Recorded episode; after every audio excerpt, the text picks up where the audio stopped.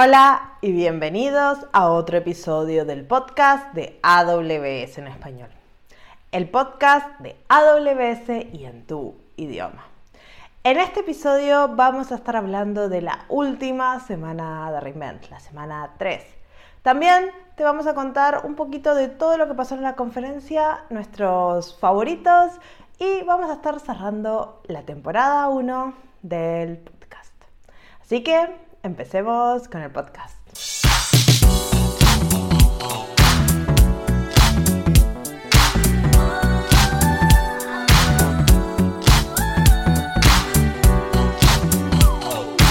Hola, mi nombre es Marcia Villalba y soy Developer Advocate para AWS. Y mi nombre es Isabel Huerga y también soy Developer Advocate para AWS. ¿Cómo estás, Marcia? Finalmente se termina Reinvent, tres semanas, la sobrevivimos, high five virtual. Ay, dale. es cierto, finalmente. Ah, la verdad que sí, que ha sido, ha sido muy intenso, además con anuncios durante las tres semanas. No, no. el otro día hablábamos con Javi de que, bueno, nosotros pensábamos que después de la keynote de Andy ya no iba a haber muchos anuncios, ¿no? Como pasa generalmente en los reinvent normales, que el martes mm. hacen la mayor parte de los anuncios y después a lo largo de los otros días algo cae. Pero no, en estas tres semanas, las tres semanas ha habido listas y listas de cosas y anuncios gordos y grandes y vos decís, wow. Es verdad, es que además han habido anuncios que para mí eran súper interesantes y que no eran de la keynote, que los hemos puesto ahí entre medio y como si fuera nada y, para mí eran en plan, wow, esto va a ser súper interesante, súper útil. Pero es que había tantas, cosas, había tantos anuncios. Y bueno, y nosotros decimos que se acaba Reinvent, pero en verdad no se acaba. Para los que no saben, hay otra semana más eh, del 12 al 14 de enero, estas son sesiones sin keynote y sin anuncios. Este, así que si quieren ver más contenido, porque ya se lo vieron todo, van a tener nuevo, un catálogo fresco eh, que viene en esos tres días y después el catálogo va a estar disponible para que lo puedan seguir consumiendo en eh, bajo demanda. Va a haber charlas de todas las tracks que ya está publicada la agenda, así que pueden ir y mirar y van a ver que hay charlas que dicen 12 de enero, 13 de enero y bueno, en la misma modalidad que hasta ahora, ¿no?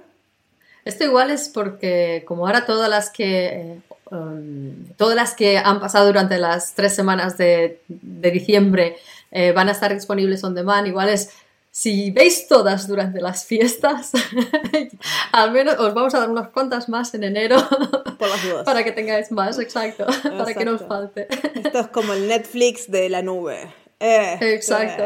infinita cantidad de contenido. Así que en el episodio de hoy vamos a hablar un poquito de la keynote de Bernard que fue esta semana. Después vamos a hablar de algunos anuncios que no llegaron a la keynote Vamos a hablar de nuestro top free de Isa y Marcia de Reinvent para hacer como un cierre de la conferencia y al final vamos a estar haciendo el cierre de temporada de este podcast, así que quédense hasta el final para escuchar lo que tenemos planeado para el 2021. 21, que ya estamos casi, casi ahí. Así que sí, sí. Muy bien, pues empezamos, empezamos con, la keynote de, de Werner eh, Vogels. Que, ¿Cómo lo encontraste? ¿Qué te pareció? A mí me encanta, es mi keynote favorita siempre. ¿Es tu favorita? Este, y siempre me parece como una keynote que está buena por muchos aspectos, ¿no? Porque Werner te cuenta una historia que seas o no seas usuario de la nube, como desarrollador o como arquitecto, puedes sentir que te impacta porque trata temas de la computación, observabilidad, resiliencia, no sé, lo que sea, lo que se le ocurra ese año. Otra cosa que me fascina de Bernard, que siempre elige mujeres jóvenes para que sean sus este, invitadas y esto lo hace hace muchos años y yo me acuerdo antes de trabajar para AWS, este, y siempre veía la keynote y me veía reflejada. Era uno de los pocos lugares donde me veía muy reflejada viendo esas cantidades de mujeres técnicas que traía al escenario y lo sigue mm. haciendo y me encanta. Siempre son invitadas de lujo, este, mostrando que hay mucho, mucha diversidad y mucho talento en todos lados, ¿no? Ah, sí, además eh, este año trajo a una de, de mis personas favoritas que es Becky Weiss, que de hecho yo ya la había visto en otras charlas y recuerdo una que dio en particular, que no recuerdo, es, ya tiene unos años, eh, pero ella siempre da información de cómo se hacen las cosas dentro de AWS y da muchísimo detalle. Es una, creo que es Principal Engineer. sí. sí. no recuerdo mal. Eh, es, es, increíble. Tiene, tiene un conocimiento técnico increíble, pero también comunica de una forma que para mí es, eh, la adoro, porque es entusiasta y te explica las cosas dentro del contexto. y recuerdo esta charla donde hablaba de los postmortems, de cómo hacemos, que es una cosa que no he encontrado casi ninguna otra charla, sino si no ninguna. Eh, yo recuerdo solo esa donde, donde hablamos de, cómo hacemos postmortems, ¿no? que es un ejercicio no de apuntarse los unos a los otros, de no buscar el culpable, sino de, de identificar cómo podemos mejorar. Y, y, tiene charlas así muy interesantes de, de, dar visibilidad, lo que decíamos la otra vez, ¿no? de, detrás de las escenas, de cómo mm. hacemos las cosas, para que pues, cualquiera pueda, pueda aprovechar pues, las cosas que hemos aprendido y las puedan, y las puedan utilizar en sus propias, en sus propias empresas, ¿no? Sí, y además fue una keynote bastante particular. Primero porque la filmó en Ámsterdam, que es donde Bernard vive, este, no en Estados Unidos como la de Andy o la de Peter Santis, que estaban en este estudio muy este, negro con sus luces y su branding de, de Rain Band. Él la filmó en Sugar City, que es como una fábrica de azúcar media abandonada, con un aspecto muy interesante, sin ningún tipo de ayuda visual, o sea, no había presentaciones, no había nada que mm. le estuviera dando este, apuntes o a nosotros ayudándonos a retener esos números, ¿no? Porque a veces me gustaría ver un poco de... Bueno, sí que fue interesante como puso el texto así como encima de la imagen. Sí, a veces. Eh, pero, era, pero era, sí, pero, no hubo... sin presentación, sin... Y también acompañando el edificio tan particular donde estaba con la historia que nos estaba contando. Entonces, cuando nos habla de mm. observabilidad, justo está parado enfrente a las consolas de, la planta, de cómo los operadores de la planta usaban estas consolas y bueno, y nos mm. habla de los lanzamientos de, observabilidad que vamos a estar hablando en un momento. Entonces, eso me parecía muy curioso. Sí, la verdad que es muy original. A mí también me gustó muchísimo el formato. Y pues sí, pues vamos a hablar otras cosas que fueron interesantes. Es, trajo, uh, trajo clientes, por supuesto, y que me parecieron, sí, además me parecieron una gran elección. El primero que trajo em, es Ava, que yo no lo conocía, y vino Lia von Weider, no sé si lo pronuncio bien, que es la CEO de, de Ava. Eh, que básicamente em, es una empresa que creaban, enseñó estas como pulseras, ¿no? Para tomar todas las métricas eh, de salud y, bueno, pues ayuda pues a, pues en eso, a, identificar pues el mejor momento para concepción y especialmente diseñado para mujeres. femenina, una cosa que en una keynote de desarrolladores es como... Increíble. Absolutamente, pero es que además la historia fue súper interesante y la infraestructura que enseñaron eh, fue fascinante. Yo cogí una nota que, me pareció súper interesante, que utilizan S3 para operar 300 terabytes de datos. En plan, ¡pum! Ahí te lo dejo, además de datos de, salud, ¿no? Eh, así que sí, fue, fue bastante interesante. Además, te enseñó ahí la arquitectura y había un poco de todo, partes que tú probablemente adoras. Eh, había ahí API, API Gateway y también ahí vi Em, Beanstalk. Así que súper, súper interesante. Sí, a mí me gustó la, la, la, la, charla de Ava. Y después habló también de, de, Brainly, que es uno de los clientes de Amazon, que es una, mm. era una empresa pequeña que se encargaba de ayudar a los estudiantes a hacer deberes online, que antes de la pandemia mm, estaban creciendo a poquito, pero nada del otro mundo. Y en cuatro meses crecieron más de lo que esperaban en 12 meses porque básicamente todos los niños necesitaban hacer sus deberes online. este, y, y, cómo hicieron el, el, escalamiento y el crecimiento de una forma rápida y fácil para poder mm. eh, cubrir las necesidades de los usuarios, ¿no? Y ahí empezó a hablar de, de los, las herramientas que tiene AWS para ayudar a eh, los empleados a hacer sus deberes en casa, como Workspaces y Cloud9, mm. y vino el primer lanzamiento de la noche. Exacto, es verdad, sí, que anunció AWS Cloud Shell, em, que es muy interesante porque tienes el icono, mucha gente yo creo que vi comentando en el social, ¿dónde está? ¿Dónde está? Porque no, es un, no está listado como servicio, es un icono que está en la barra superior. En la consola, cuando abres la consola, en la barra superior, al lado de la de las alertas, eh, hay, hay, un simbolito de, de, Shell y clicando ahí te abre un, un nuevo tab donde tienes acceso a, a, una shell sin necesidad de instalar, sin necesidad de configurar privilegios. Eh, los privilegios se pueden, eh, por supuesto, controlar con, con sí, tiene IAM, privilegios como siempre. Que, la cuenta donde está corriendo. Exacto. Pero, pero sí, es súper sencillo, porque ya te olvidas de tener que configurar eh, nada. Eh, además viene, fue, es muy interesante, igual podemos hablar un poquito, un poquito luego, podemos comentarlo ahora, pero yo encontré muchas cosas interesantes en el sentido de, no es solo el hecho de que te permite eh, tener esta, esta shell, sino que además viene preconfigurada con muchísimas cosas interesantes, no solo a nivel de AWS, sino también no AWS. Por ejemplo, por ejemplo pues, por ejemplo, eh, para empezar, te, viene con. Yo, como sé que aquí la gente que utiliza Shell es bastante, tiene, es, opinionada, em, te viene con tres shells diferentes. Te viene con la Bash, con PowerShell eh, y con ZSH. Mm. Eh, así que para, gustos está, sí, deberían estar ahí cubiertos, em, cubiertos bastantes. Y además de tener em, herramientas, por supuesto, AWS como la CLI, te viene con herramientas como por ejemplo Python, Node.js, eh, Beam, Git, herramientas clásicas que normalmente son de utilizo común y eso ya también te viene, te viene preinstalado. Que si necesitas más, esto no quiere decir que, no puedes modificarlo, esto es lo que viene ya eh, preinstalado.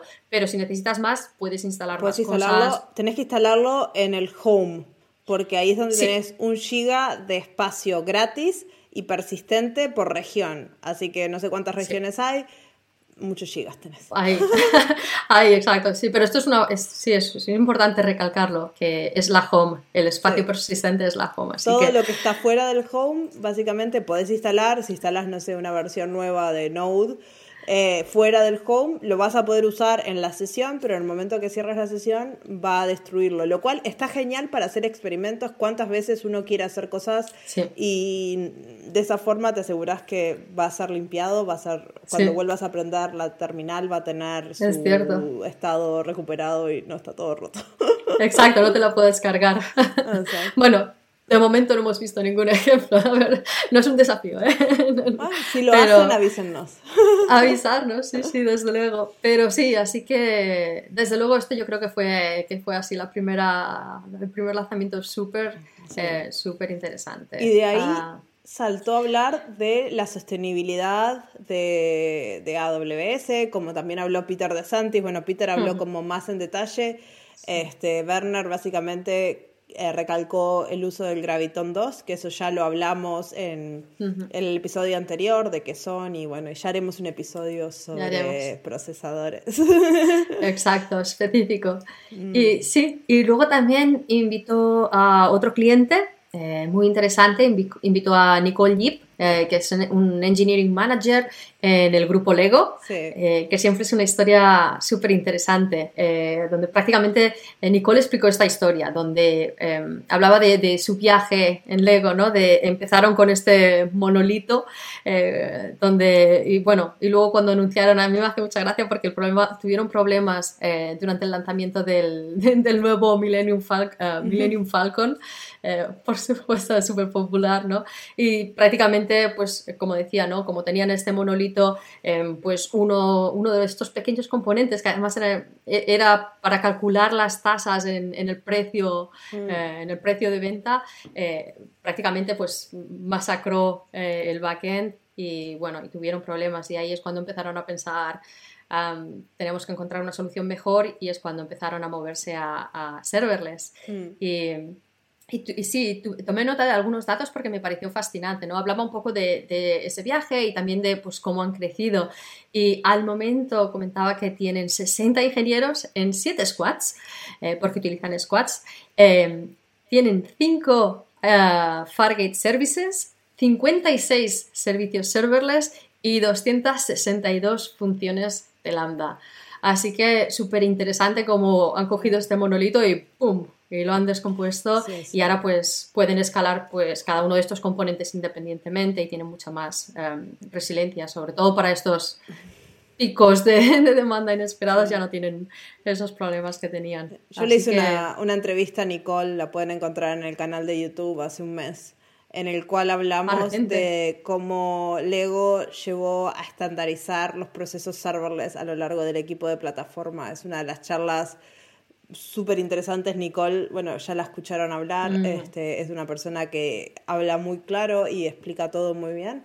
Entonces mm. es una charla que tuvimos con ella que está, está muy interesante. Les voy a dejar el link, la descripción está en inglés, pero vale la pena. Y después en Reinvent, en el catálogo de Reinvent, pueden encontrar la charla de Jim Results, que es un AWS Serverless Hero, que fue eh, como el arquitecto que empezó a eh, hacer la transformación de monolito a serverless allá hace como dos o tres años en Lego y cuenta la historia de, Lego también. La pueden encontrar en, el catálogo de Reinvent si hacen búsqueda por Lego.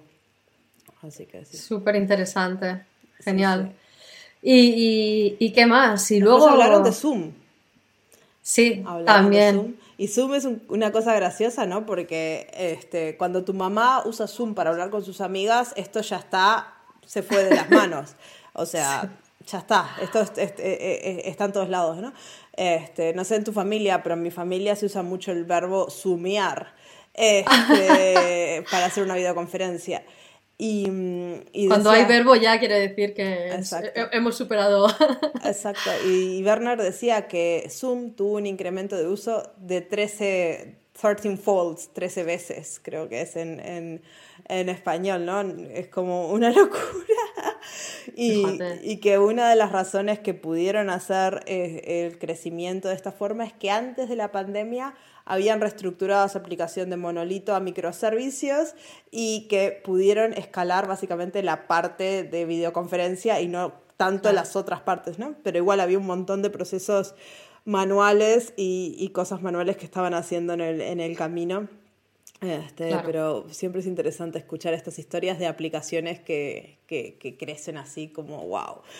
Inesperadamente, además, porque yo creo que esto es una de las cosas que, que son súper interesantes, ¿no? Porque em, Exacto. una cosa es cuando tienes un patrón y ya te más o menos sabes cómo va a ser el, tráfico, con variaciones o no, porque igual pues a final de año tienes la campaña de Black Friday de tal, pero que más o menos ya conoces y esperas tienes una idea de cómo va a ser tú. Y otra cosa es lo que ha pasado este año, que es que nadie tiene ni la menor idea de, cómo va a ser, de, lo que va a pasar. Y Zoom es uno de esos ejemplos de no se lo podían imaginar que iban a crecer de esta manera. Y, yo creo que una de las razones de éxito de Zoom es que pudieron crecer sin, sin errores, porque no, no hubieron... Eh, caídas en el sistema, pudieron seguir manteniendo esa capa gratis, este, donde un montón de usuarios se conectaban a hacer sus clases de yoga, este, porque si ellos hubieran visto el crecimiento, hubieran dicho, bueno, vamos a tener que sacar la capa gratis para poder mantener a nuestros usuarios pagos, ya hubiera sido una historia diferente, pero el, hecho de que Zoom pudiera mantener este negocio tan abierto y, sin fallos hizo que, wow, crecieran de esta forma y bueno, y gracias a un montón de, de, diseño de la aplicación que, este, que incorporaron y estar sobre la nube, ¿no? Que les permitió crecer la infraestructura tan rápido. Sí, sí, eh, y cuando lo necesitaron, sin, sin tiempos de, de, retardos y tal, de aprovisionamiento, ¿qué? Sí. Y con esto pasó a tema súper, súper interesante, eh, que es la parte de, de ingeniería del caos, mm. eh, que aunque a mí me parece siempre súper divertido, no sé quién, quién eligió este nombre de ingeniería del caos, pero básicamente en realidad no se trata eh, de, ingenieros que crean caos. se trata. Eso lo hacemos en el trabajo día a día. exacto, eso no hace falta tener ingenieros para esto. Esto ya es lo que pasa naturalmente, normalmente. Em, pero básicamente lo que, de lo que se trata es de, entender cómo responde tu aplicación em, pues cuando, cuando inyectas caos. Eh, o cuando hay en realidad o cuando, exacto, es más que nada, eh, es caos pero controlado. sí, se puede decir caos controlado, es que no, me parece un poco paradoja, pero, pero sí te que dijo no se trata tu madre caos con orden? Bueno. no, por ah. suerte no. Cuando yo era chica mis padres siempre me decían, caos con orden, cuando ah, podíamos armar ahí nuestro zafarrancho, pero con orden. Claro, lo mismo. que lo puedan, que, sepan. Sin romper nada. Exacto. Que yo creo que tiene sentido. ¿eh? No, se trata lo de la ingeniería del caos. Y, igual, hacernos saber si os interesa un episodio específico eh, donde hablamos de, exclusivamente de caos y de ingeniería, del, caos, Pero no se trata de, en plan, vamos a romper cosas a ver qué es lo que podemos romper. Esto no es. Es en plan, eh, vamos a crear un escenario que entendemos para ver cómo nuestra aplicación o nuestro sistema responde para entenderlo mejor. Y puede ser que responda tal como lo esperábamos que respondiera, o puede ser que no, puede ser que descubramos que, ah, pues mira, no habíamos tenido en consideración ciertas cosas y podemos mejorar. Y el objetivo es esto, ah. eh, encontrar formas de mejorar tu sistema. No es en plan, el objetivo no es, vamos a ver desafíos y puedo romper este sistema. no, es la gracia. Exacto, la gracia no es, no, se trata de aquí, desafío, no sé, desarrolladores contra operaciones, a ver quién puede romper el ambiente. Puede ser un eh. reality show interesante, pero para la vida normal, no. Para, no, para las empresas la ingeniería del caos es, pues es eso, es eso, inyectar. Pero pues en la nube es bastante difícil a veces pensar en cómo inyectar caos, ¿no? Porque los sistemas mm. de la nube vienen dados. En general, Dynamo, Lambda funcionan. Este, en general, la latencia es mínima, pero ¿qué pasa? Sí. Sí. Este, esos dos minutos del SLA de Dynamo al año. ¿Qué pasa? Claro, no es 100%. o nuestra aplicación, cómo la diseñamos nosotros, ¿no? Porque a veces hmm. no tiene nada que ver con los sistemas de AWS, pero tiene que ver con nuestros sistemas, cómo los ordenamos, o con sistemas de terceros o con sistemas que, por ejemplo, estamos usando serverless que escala fantabuloso, pero tenemos una pequeña parte de nuestra aplicación que está en una instancia. Nosotros decimos, está, tiene tres llamadas al mes, no vamos a cambiarlo, no vale la pena. Pero, ¿qué pasa? ¿Y qué pasa si esa instancia se cae? ¿Se te cae todo el sistema? ¿O hay un mensaje de error que no molesta a nadie? ¿Cómo, cómo degradas ese sistema cuando hay errores? Entonces, hay un montón de preguntas que hay que hacerse. Exacto. Y es encontrar esas respuestas, ¿no? Eh, al easy. Vamos a ver qué pasa en el, en el, easy. Exacto. Y ahí fue el segundo lanzamiento de la noche, que fue el servicio de Fault Injection Simulation, Simulator, o el FIS. Qué nombre más FIS.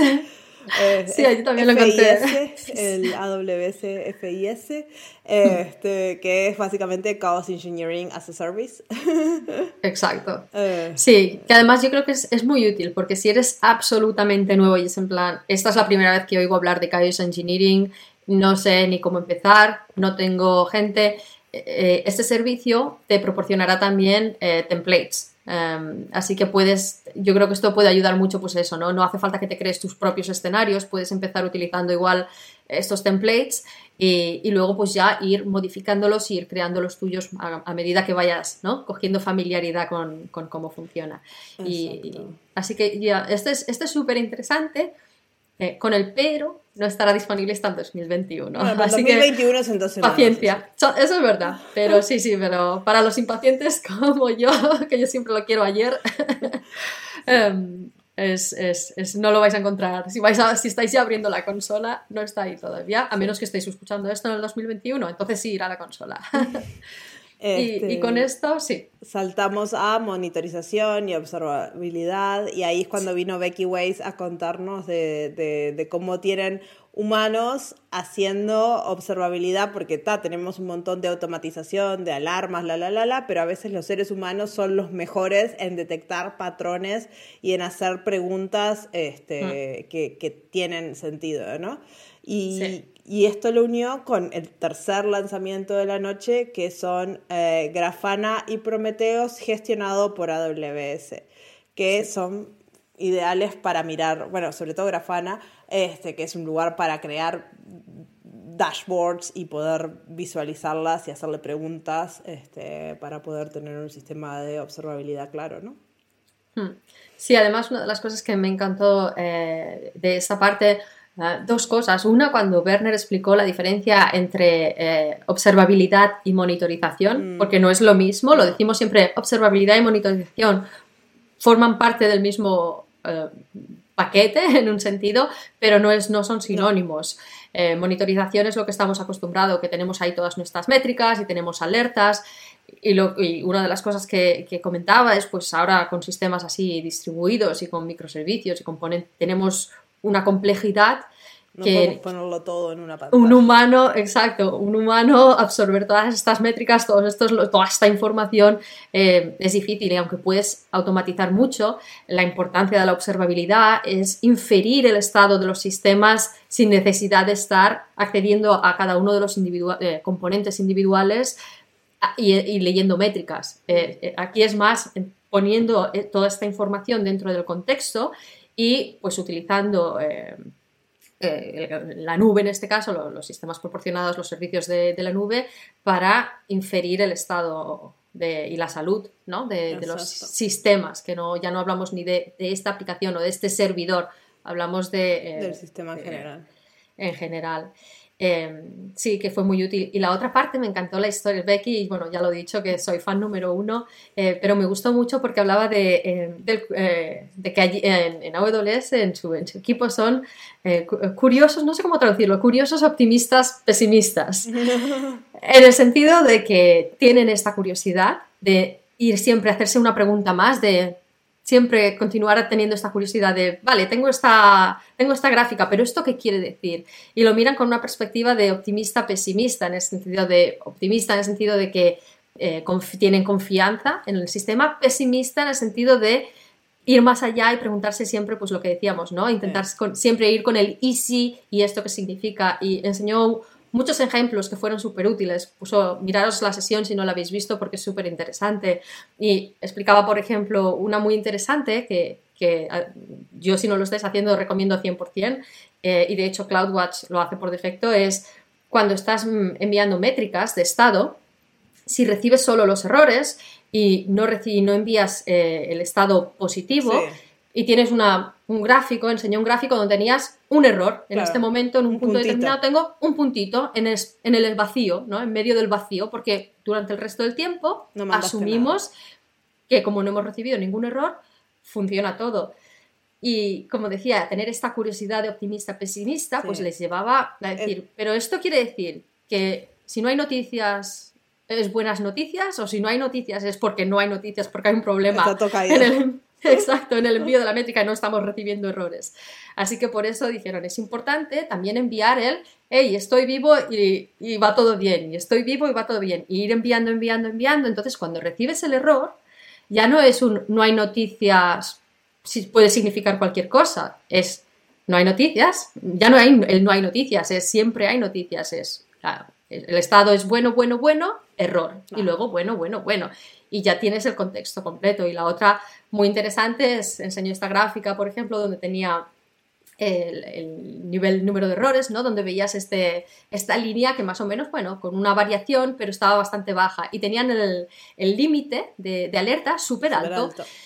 Porque, bueno, debajo de esa línea era aceptable, era un, un, un, nivel de servicio aceptable, pero entonces eh, lo que hicieron es bajar esta línea, porque que sea aceptable no quiere decir eh, nada, porque si el estado normal, con las variaciones incluidas, estaba siempre tan debajo de ese, de ese límite, ¿qué sentido tenía tenerlo tan alto? No. Si hubiera habido una variación que subía, incluso siguiendo debajo de esa línea, pero hubiera sido una anomalía. Exacto. Así que decidieron bajarlo a un, a un nivel que permitía un margen dentro de la normalidad de ese sistema, porque ahora ya conocían la normalidad. Y fueron muchísimas lecciones de este tipo súper interesantes, así que mm, sí, sí, yo recomiendo, si, si, no habéis visto la keynote, ir a mirarla, ni que sea solo para ver a Becky, porque, una, porque fue fantástica. Es una keynote muy interesante. Y yo creo que con eso podemos sí. medio que cerrar la keynote y movernos al tema sí. de los anuncios que hubieron esta semana que pasaron fuera de la keynote, sí. este, más allá de los tres que mencionamos. El primero eh, te lo dejo a ti porque sé que te gusta mucho. Sí, porque sí, este para mí fue, además cuando me dijiste, vamos a elegir los mejores, me costó muchísimo. Eh, System Manager ha anunciado nuevas eh, funcionalidades. System Manager eh, es un servicio que tiene una gran cantidad de funcionalidades, sobre todo para, los equipos pues, de, operaciones y de gestión de ambientes, em, muy útiles para, la parte de inventario, para la parte de gestión de, los sistemas, ya sea aplicaciones, servidores, en AWS o on-premises. Eh, porque también esto es súper interesante, que no tenéis, no significa una solución para la nube, una solución para on-premises. System Manager permite gestionar ambos, eh, ambos mundos. Así que yo os recomiendo mirarlo si no lo conocéis y tiene muchísimas, muchísimas funcionalidades. Em, y ha lanzado tres nuevas, eh, Application Manager, Change Manager y Fleet Manager, que bueno, son bastante System Change Manager, me encantan los nombres. Sí, los nombres son y todos iguales, System Manager, Change Manager, son muy divertidos. Em, y el Application Manager básicamente lo que te permite es, antes podías hacer la, la gestión de los sistemas, pues tenías el inventario de servidores, pero era a nivel de componente individual, en el sentido, voy a gestionar este servidor. Y Application Manager lo que te permite es ponerlo dentro de contexto, de forma que puedes tener, puedes entender todos los componentes que forman tu aplicación. Porque muy a menudo pasa que cuando, por ejemplo, cuando hablamos del impacto que un problema puede tener en los otros componentes de la misma, de la misma carga, em, pasa que igual te focalizas en, uy, mira las métricas de, de este servidor pero ¿y esa, esa anomalía dentro del servidor qué impacto tiene en los otros componentes de la misma aplicación? Y lo que te permite Application Manager es ver el estado de todos los componentes juntos. Y de esta manera también es mucho más fácil correlacionar estas anomalías. Pues ah. igual antes veías, oye, este servidor tiene un problema. Igual por separado tenías otra alerta de este otro componente tiene otro problema. De esta forma, ya si ves que esto en la misma dashboard, que hay estos servidores que forman parte de la misma aplicación y ambos tienen un problema, pues es más fácil entender, igual hay una correlación. Em, el siguiente es Change Manager, que es para la gestión de cambios. Em, y además es muy interesante porque System Manager también tiene eh, la parte de gestión de calendarios súper útil, por ejemplo, cuando tenéis eh, la freeze window, eh, cuando tenéis eh, esa ventana donde no se pueden hacer cambios y mm. van conectados. Así que no solo es útil para la parte de pues, aprobación de, cambios, si por ejemplo tenéis que tener un proceso de, aprobación, de por ejemplo cuando hay que hacer una nueva versión o queremos hacer este cambio en la aplicación, para hacer esos, esos, templates con el proceso, con el runbook que podéis definir vosotros mismos, incluyendo procesos de aprobación que otras personas tienen que aprobar, para que pase a la siguiente fase, sino que lo conecta también a este calendario. Si, por ejemplo, em, haces una solicitud de cambio en una de las fechas donde hay una freeze window, automáticamente va a identificar quién tiene que aprobar oh. para que haya un cambio dentro de, este, de estas fechas que son más especiales, ¿no? Y incluye eso dentro del proceso de, aprobación. Así que sí, súper útil para la parte de gestión de cambios. Y, la última es el Fleet Manager, pues, em, pues que lo, que decíamos también, ¿no? Pues con esta idea de, proporcionar una visión más holística y dashboards más, em, más consistentes a nivel de no solo los, eh, los componentes individuales, sino de todo Fleet, en este caso sería la flota, así que os permite tener esta visión. Exacto, de toda la flota y os permite también gestionarlos sin tener que conectarlos conectaros, que esto es muy útil. Podéis ver el file system, las aplicaciones instaladas. Eh, además, em, System Manager permite incluso lanzar comandos y todo esto sin tener que iniciar la sesión en el servidor, una sesión remota, directamente desde la consola de System Manager. Ah, Así que sí, es, más fácil, tienes que hacer menos, menos pasos. Lo haces directamente ahí en lugar de, ah, vale, espera, me tengo que conectar a estos servidores a tal. Así que Así que es súper útil. Esto es System Manager. Y después está otro lanzamiento que se llama AWS Distro for Open Telemetry.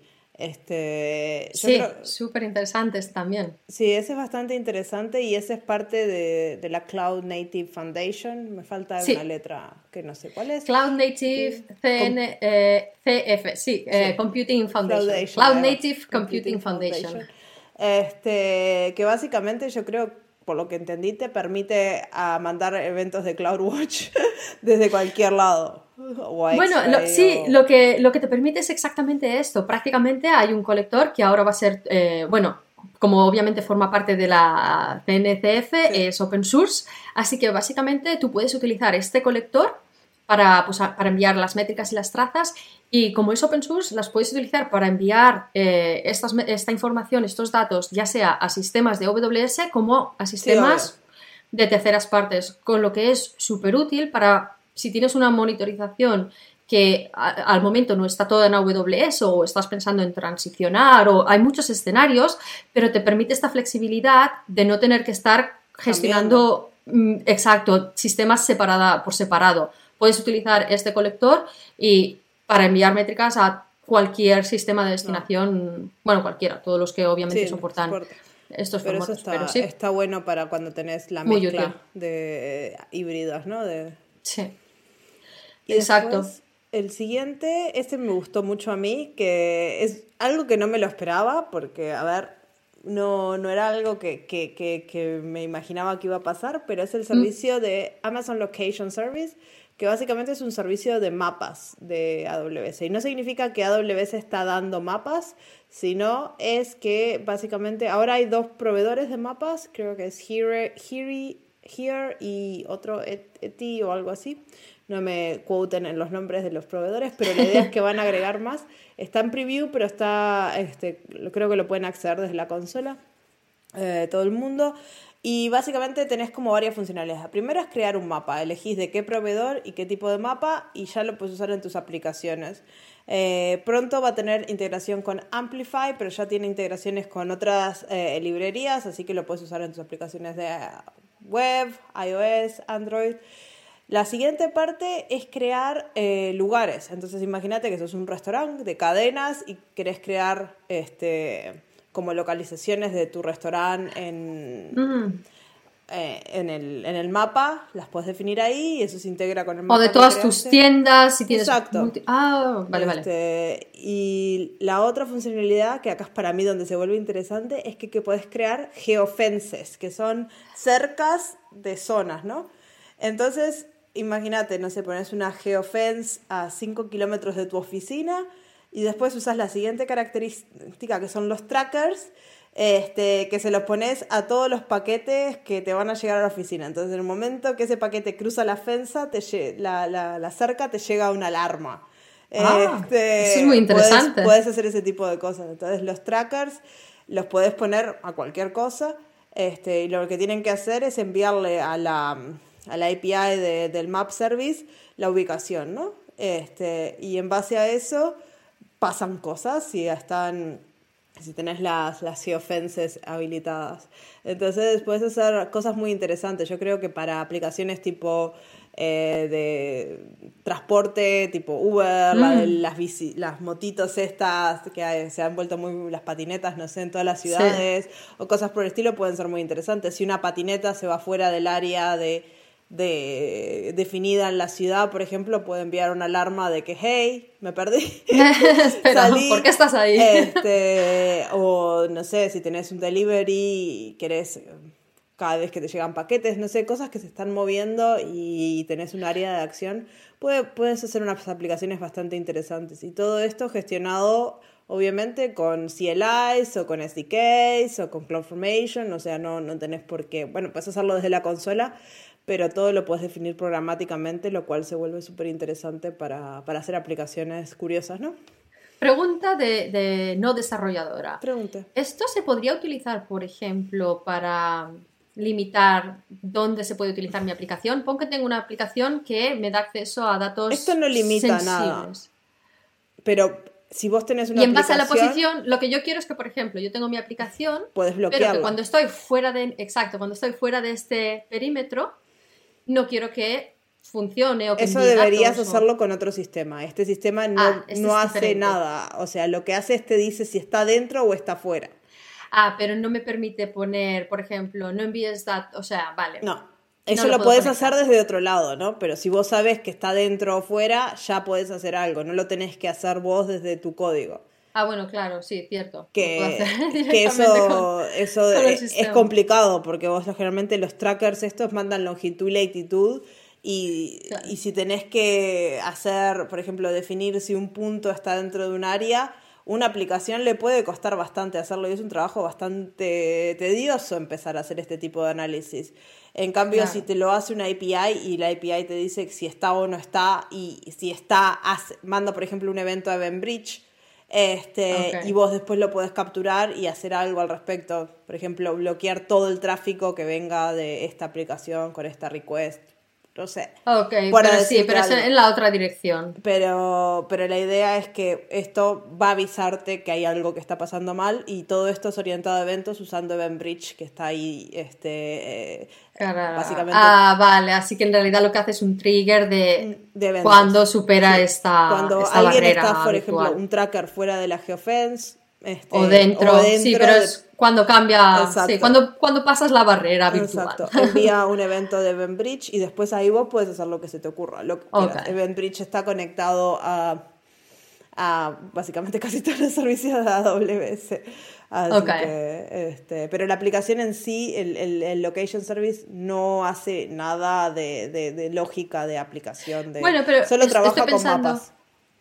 Claro, pero sí que lo que te podría hacer es, te podría hacer un trigger de un evento que, por ejemplo, te deshabilita una función. O que eso lo tenés que hacer tú. lo tenías que hacer tú con tu lógica de código, pero sí que te permitiría tener, recibir este evento de, hey, eh, ahora he superado, estoy fuera del perímetro. Exacto, ahora estoy fuera del perímetro, ya mm, se ejecuta una lambda o no sé, se manda un mensaje o se manda una push notification o se, ejecuta un script, sí, sí, sí. Bueno, una lambda al final es, puedes ponerlo todo ahí. Sí, vale. Pero eso es lo que hace. Es un, es un, servicio curioso. Yo no imaginaba que fueran a hacer algo así porque no hay muchos servicios así de, de, Amazon. Esto es como, no sé, un developer tool, no sé ni dónde meterlo. Es verdad, tengo, este tengo curiosidad. ¿E, ¿Este está disponible ya? ¿Lo podemos encontrar? Yo lo he encontrado en mi consola este, y no, ah. no, he pedido acceso a él, así que yo está en preview, pero yo creo que está disponible. Igual es open, preview. Ah, muy bien. Este, y cuando algo está en Open Preview, no se aconseja usarlo en producción, así que exploren, pero, no lo usen en jugar, producción. pero para jugar va bien, para este, probar a ver. muy bien. ¿Y el siguiente cuál es? Oh, el siguiente es em, de AWS Control Tower, que para los que no lo hayan utilizado nunca es un servicio que prácticamente eh, os puede ayudar con, la, con, el gobierno, sobre todo en ambientes eh, con múltiples cuentas de AWS, eh, donde por ejemplo, pues si tenéis que provisionar estas cuentas con vuestras políticas específicas, pues en lugar de ir manualmente, crear la cuenta y configurarla y tal, pues Control Tower ayuda con esto. Por ejemplo, em, hasta, antes de Control Tower teníamos el concepto de landing zone y teníamos, varias soluciones disponibles eh, con templates de CloudFormation, pero ahora ya todo eso lo podéis gestionar eh, desde Control Tower. Y lo que hemos hecho, el, anuncio, es que hemos añadido una, como una guía en base al Well Architected Framework. Así que en la misma dashboard de Control Tower ya veréis que hay una nueva sección eh, para recibir esta guidance, donde prácticamente en base a vuestras necesidades os va a dar no solo consejos de, cómo mejorarla, sino también todos los, os va a decir, pues los servicios recomendados para obtener este resultado son tal, tal, tal, pues en base a vuestras respuestas. Funciona igual que la Well Architected, de una forma simplificada, con unas poquitas preguntas-respuestas, os va a dar el resultado de, vale, pues en base a estas respuestas que has dado, eh, mi consejo es que mires este servicio o que utilices este servicio y os pondrá todos los links con más documentación y muchísima información que os puede ayudar pues a acelerar. En, lugar de vosotros eh, tener que hacer toda, toda esa búsqueda de información, eh, pues os, va a proporcionar esto, que además lo podéis bajar en forma de documento eh, con lo cual es útil pues eso, ¿no? Para la parte de seguimiento o por si tenéis que, luego coordinar con otros equipos, como por ejemplo un CCOE o, otros equipos que, hagan esto pues de forma centralizada. Así que muy fácil de usar, yo os recomiendo si usáis Control Tower, está en la dashboard ir a mirarlo. ¿Qué más tenemos? Bueno, el soporte de Lex para español, finalmente. Finalmente. Este, Lex es un servicio de, de inteligencia artificial que te permite crear chatbots y siempre funcionó en inglés, ahora agregaron el español, así que podemos hacer bots en español, lo cual me parece una pasada porque me encanta ese servicio, es el servicio que usa Alexa, es el servicio que usa Connect, así que es un servicio que capaz no, no tienen mucha idea, pero está en muchos lados y agregar español yo creo que abre un montón de oportunidades para crear eh, casos de uso más, más curiosos, ¿no? Porque, a ver, los, los chatbots estaban escritos en inglés y antes y después se le ponía un traductor, entonces hacían su trabajo, pero ahora lo van a hacer mucho mejor porque está, aprendieron español. Sí, además yo creo que en nuestras regiones eh, es súper importante porque no todo el mundo habla inglés y hay, hay, yo creo que esto va a ayudar a muchísimos clientes para poder conectar mejor con sus clientes que, que, hablan español. Así que muy interesante. ¿Y el último? Y, la última es el Cost Anomaly Detection, que es, eh, yo creo que esta puede ayudar mucho. Básicamente lo que va a permitir, hasta ahora pues teníamos budgets y alertas que te permitían pues en base a tu criterio, que tenías que definir tú, pues esta es mi, este es mi umbral, a partir del cual si lo supero, ya sea que lo superas o ya sea en base a la predicción, a un forecast, envíame una alerta. Cost Anomaly Detection lo que va a hacer es, em, va a analizar el utilizo, que ya veréis que eh, podéis hacerlo en diferentes criterios. El más sencillo que yo recomiendo si vais a estar eh, mirando y probando, em, ya veréis que hay uno, por ejemplo, por servicio, que lo que va a hacer es analizar vuestro utilizo y si hay una anomalía, va a enviar una, una alerta, un email, por ejemplo. Y podéis vosotros definir a partir de cuándo en el sentido de cuánto riesgo estáis dispuestos, ah, a asumir, porque una anomalía puede ser que igual estáis, está creciendo, igual habéis abierto una nueva tienda, así que no me avises cada vez que haya un cambio de 50 dólares, por ejemplo, que eso, que eso es, me lo espero y no pasa nada. Pero capaz Podéis en tu poner cuenta personal, sí. En mi cuenta personal, exacto, en mi cuenta personal igual 50 dólares es quiero saber si hay una, anomalía de este tipo. Eh, pero sí, os va, os va, a permitir pues, definir este, este, este umbral de tolerancia, pero va a ser el servicio el que identifique anomalías. Así que yo creo que eso puede ser muy interesante. ¿Está pues, disponible ya? Está disponible y está disponible en, en, la parte de Cost Explorer. Si, si vais a buscarlo en la consola, no es un servicio, es una funcionalidad. Así que, pero lo podéis encontrar ya en la consola. Así, que ir a habilitarlo, yo creo que al menos yo las alarmas de budget las aprecio un montón, porque mi alarma de budget en mi cuenta personal está a un dólar y porque las, tengo un par de páginas web, no, no me debería salir más de un dólar por mes. Y mm. cuando me pasa que se pasa, es que hubo alguien que leyó hubo algún blog post o algo que se fue y me parece fantástico, pero me avisó.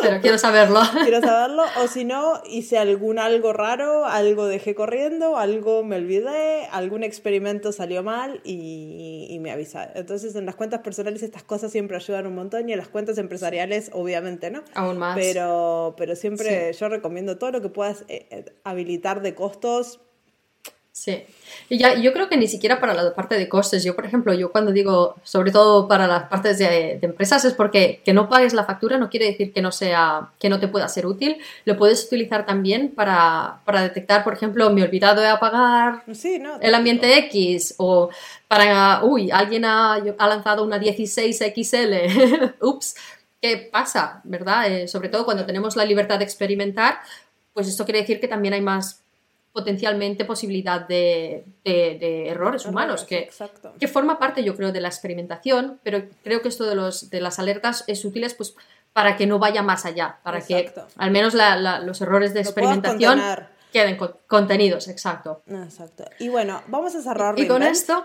Porque ya hablamos tres semanas de esto, vamos a hacer la última parte que quiero saber cuáles fueron tus tres anuncios favoritos que esto me ha parecido tan difícil que hasta, Marcia hasta me pegó bronca diciéndome no hagas trampas, tienes que elegir tres específicos, no grupos o conjuntos o...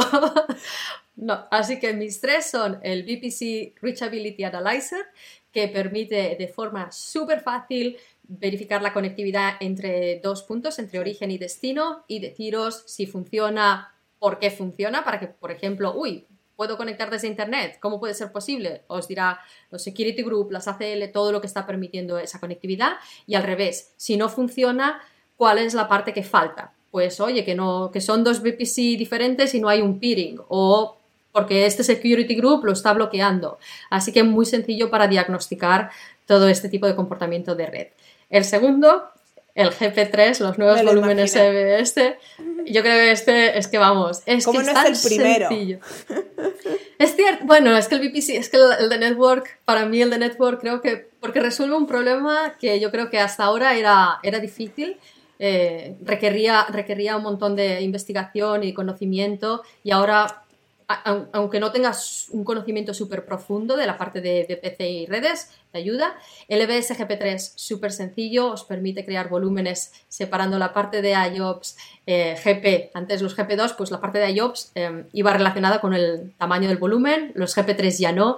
Y migrar es tan fácil y podéis ahorrar, mirarlo porque del GP2 a GP3, si habíais creado volúmenes grandes para obtener IOPS, pues hay un potencial ahí de ahorrar. Así que súper fácil de migrar, lo podéis hacer sin disrupción de servicio, lo podéis hacer mientras la, instancia está en marcha y con unos cuantos clics. Así que sí. también está en mi lista, en mi top 3. Y el último, los hemos hablado, System Manager. Soy una gran fan, tiene muchísimas funcionalidades y hace la vida de los equipos de operaciones tan fácil. Sobre todo por eso, porque el número de funcionalidades y porque eh, sirve para AWS y on-premises o ambientes donde sea.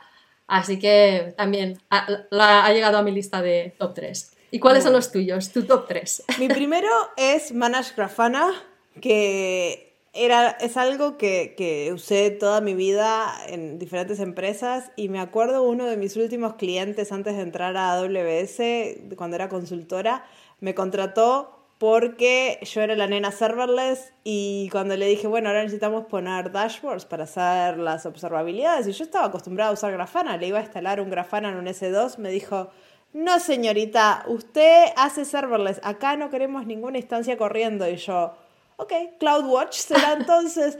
este, y CloudWatch esto hace 3, 4 años. Eh, hmm. CloudWatch era muy prehistórico para ese entonces, ha crecido mucho este último año. Este, y hacer observabilidad con CloudWatch era duro. Así que Manage Grafana me, me llenó mi corazón de, de, del pasado, ah. donde decir, al final lo podemos gestionar sin tener que tener servidores corriendo. Eh, es recontra fácil de usar.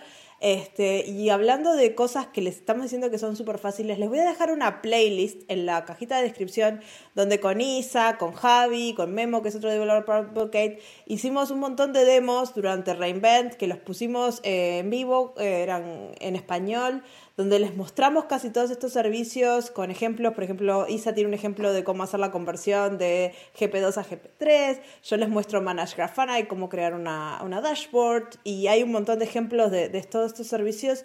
Así que se los dejo en la descripción, pueden mirarlos. Están todos en español y somos los mismos de siempre hablando de lo mismo de siempre. Pero con video. Eso para las demos ayuda. Exacto.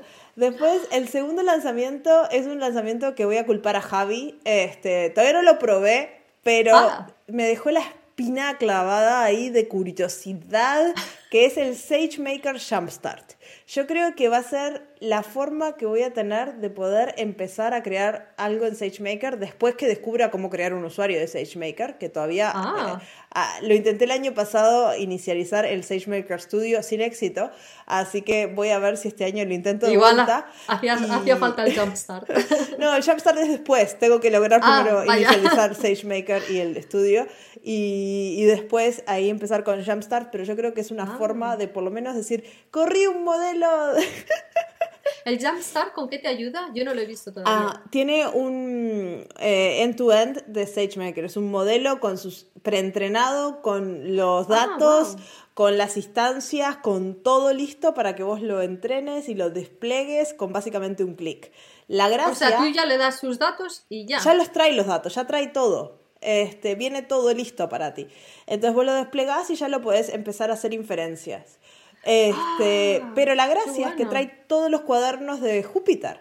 Entonces vos podés ir y tunear y tiene templates de CloudFormation, trae todo el material para que vos Ah, puedas ir cambiándolo y mejorándolo. Entonces, y aprender, que eso va muy bien para aprender. Exacto, que yo soy persona que no lee, entonces yo necesito algo donde pueda tocar cosas que funcionan. Ah, se rompió. Control Z. Exacto, vuelvo y, a... Así que me, me, me dejó ahí como la curiosidad. Y el último, ya hablamos de este, este es el Amplify Admin UI, porque yo creo que esto le abre la posibilidad a un montón de gente a entrar en la nube y a empezar a trabajar en AWS con servicios serverless, Mm. escalables y fantabulosos. Así que esos son mis top 3. Muy buenos, la verdad que muy buenos. Y con esto Terminamos. acabamos la temporada 1 del podcast. Seis meses. Está, desde el otro día estaba viendo que nuestro primer episodio salió, creo que el primero de junio. Así que este podcast tiene una temporada 1 un poco corta, porque bueno, sería un año la, la, temporada, pero bueno, la empezamos a mitad de año. Pero sí, gracias Isa por, por subirte a esta locura que se me había ocurrido a mí y acompañarme.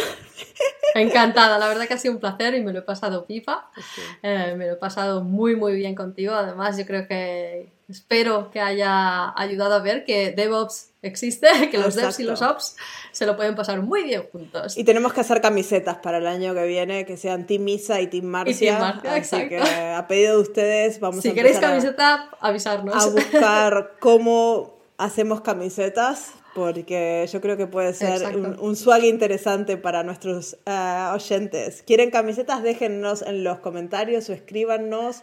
Así nos motivan a, a encontrar a alguien que quiera dibujar Team Marcia y Team Isa. Y si conocen a alguien que haga caricaturas o uh, ese tipo de cosas, nos avisan. Porque mm. estamos acá en el proceso de, de, de ver cómo Diseñar. podemos hacer eso posible. Sí, pero volvemos. Volvemos. ¿Cuándo volvemos? volvemos. Volvemos? volvemos el primero de febrero. Yo creo que vamos a hacer una pausa para las fiestas, recargar energías y volvemos, volvemos con más. Y lo que necesitamos ahora son ideas. Tenemos muchas ideas que nos han dado ya. Eh, que tenemos, por ejemplo, nos pidieron sobre Graviton 2, así que eso ya lo tenemos en la lista.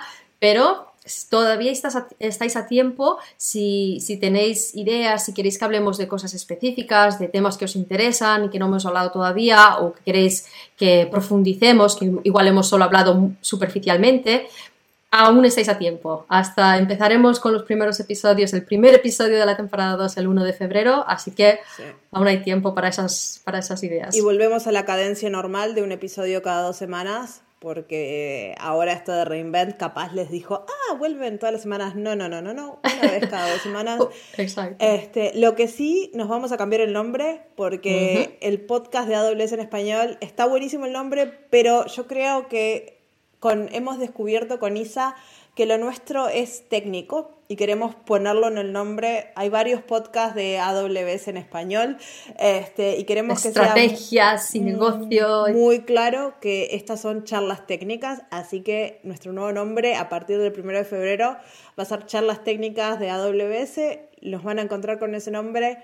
Este, y les queríamos contar eso por las dudas que digan, ¿y dónde están? Ahí ¿Dónde estamos. están? Seguimos ahí con un nombre nuevo pero yo creo que nos identifica mejor porque no vamos a hablar de, de casos de negocio, no vamos a hablar este, de clientes en, en, general, capaz hablamos con clientes de cómo implementaron sus arquitecturas y cómo resolvieron sus problemas, pero siempre desde el ángulo técnico y siempre desde el ángulo Marcia Isa, invitados técnicos y, y, dando esa perspectiva, ¿no? Al final es lo que hacemos, charlas técnicas. Exacto. Charlamos de cosas técnicas. De cosas técnicas. Exacto. Y pues un placer. Les deseamos feliz Navidad, si están escuchando el podcast cuando sale. Feliz Año Nuevo. Si lo están escuchando en enero, Exacto. bueno, feliz Igual. Navidad también. Poco retrasado, pero sí, sí. Eh, felices fiestas, feliz año nuevo y esperamos veros en la temporada 2 de Sí, charlas y- técnicas. Y si quieren ver contenido viejo, el contenido en general no se vuelve viejo porque nosotros creamos el contenido de forma educativa. Todo el contenido es temas de AWS, así que si les interesa mirar episodios pasados o escuchar episodios pasados, vayan. Solo los de Reinvent son temporales, los demás, todos, si nos encontraron por esto, los demás son todos eh, atemporales de temas genéricos, bueno, específicos, mejor dicho, de, AWS, así que eh, así no los extrañan. Exacto. Hay, hay una lista, hay una lista. tenemos, creo que este va a ser el episodio 17, así que, así que... un montón. Pues muchísimas gracias, Marta. gracias, Isa. Y nos vemos el año que viene. Y nos vemos el año que viene. Chao, chao. Chao, chao. Muchas gracias por escuchar el podcast hasta el final. Este es el último episodio de la temporada. Podés escuchar los podcasts desde el principio, que te contamos un montón de cosas sobre AWS, o esperar a febrero cuando empezamos la temporada 2 del podcast. Nos vemos, que tengan feliz Navidad y muy próspero año nuevo. ¡Chao, chao!